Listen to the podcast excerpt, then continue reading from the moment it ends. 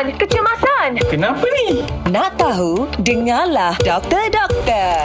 Doktor, ni ada pendengar kita tanya. Kawan saya ditahan di hospital disebabkan ada batu hempedu dalam buah pinggang. Batu hempedu ni sebenarnya gapo doktor? Sama ke dengan batu karang? Okey, terima kasih Izzah. Dia sebenarnya batu hempedu ni dia berada di pundi hempedu. Hmm. Pundi hempedu ni dia duduk dekat hati. Kalau dekat bahagian perut kita tu dekat sebelah kanan uh, dekat atas dekat dengan sebelah kanan de- di atas. Hmm. Jadi kalau batu karang dia adalah selalu kencing sama ada dekat buah pinggang ataupun pundi kencing ataupun ureter selalu yang menghubungkan buah pinggang dengan pundi kencing ataupun uretra yang meng- mengeluarkan air kencing keluar. Baik. Eh, jadi uh, soalan dia tu dia bukan uh, kalau dalam buah pinggang dia bukan batu hempedu lah. Hmm. Dia adalah batu karang. Oh, batu karang. Betul je. Tempat sakit dia batu empedu dengan batu karang ni. Uh, kadang-kadang batu karang dia istilah batu karang tu digunakan juga untuk batu empedu. Tapi batu empedu, istilah batu empedu tu kita tidak guna untuk dekat salur kencing ni. Sama ada dekat pinggir ataupun pundi kencing. Jadi batu empedu dekat empedu. Batu karang boleh dua-dua. Uh, uh, dekat apa salur kencing, buah pinggang, pundi kencing, ureter ataupun dekat empedu. Dan dia rasa simptom dia berbeza. Lokasi dia macam tadi saya kata, pundi empedu dia ke sebelah kanan atas bahagian perut tu.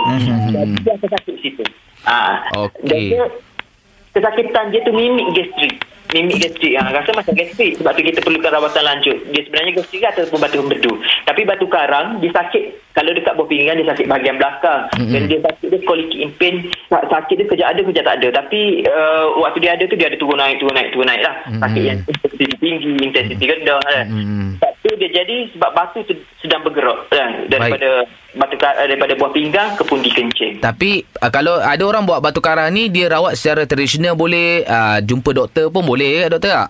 Hmm, uh, secara tradisional saya tak ada kajian secara saintifik lah. Dalam, Mana hmm, hmm. dirawat, dia dirawat sebenar tapi uh, boleh cuba kan. Hmm. Kita tidak menghalang tapi rawatan secara medikal, secara perubatan tu uh, yang tu kita tahu. Uh, kalau saya kecil dia boleh keluar sendiri kalau saya besar dia perlukan rawatan sama ada melalui ubatan ataupun melalui laser ataupun melalui pembedahan Hmm. Baik. Semolek-moleknya kalau berasa sakit tu terus pergi dengan doktor.